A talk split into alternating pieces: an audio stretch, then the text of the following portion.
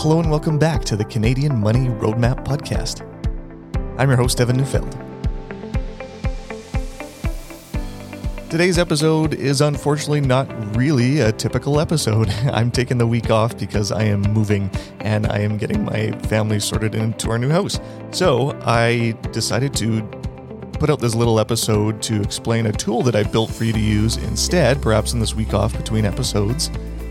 And this uh, this tool is called a, a scorecard that will help you find your focus on the areas that you can focus on yourself to improve your financial life.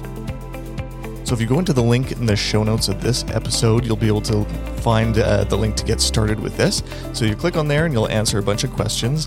And at the end of it, you'll get a score on five different categories. So your savings habits, debt management, retirement planning, cash management or budgeting, and investment knowledge and there's some cool graphs and whatnot so you can visually see how you score in each of those categories. I've yet to find someone that scores 100%, which is good. Uh, means that there's always things that people can work on. And then afterwards, you'll get a PDF report emailed to you that showcases your scores in each category. But then, in the area that you need to focus on most, there's three practical tips that you can use to get started on that yourself.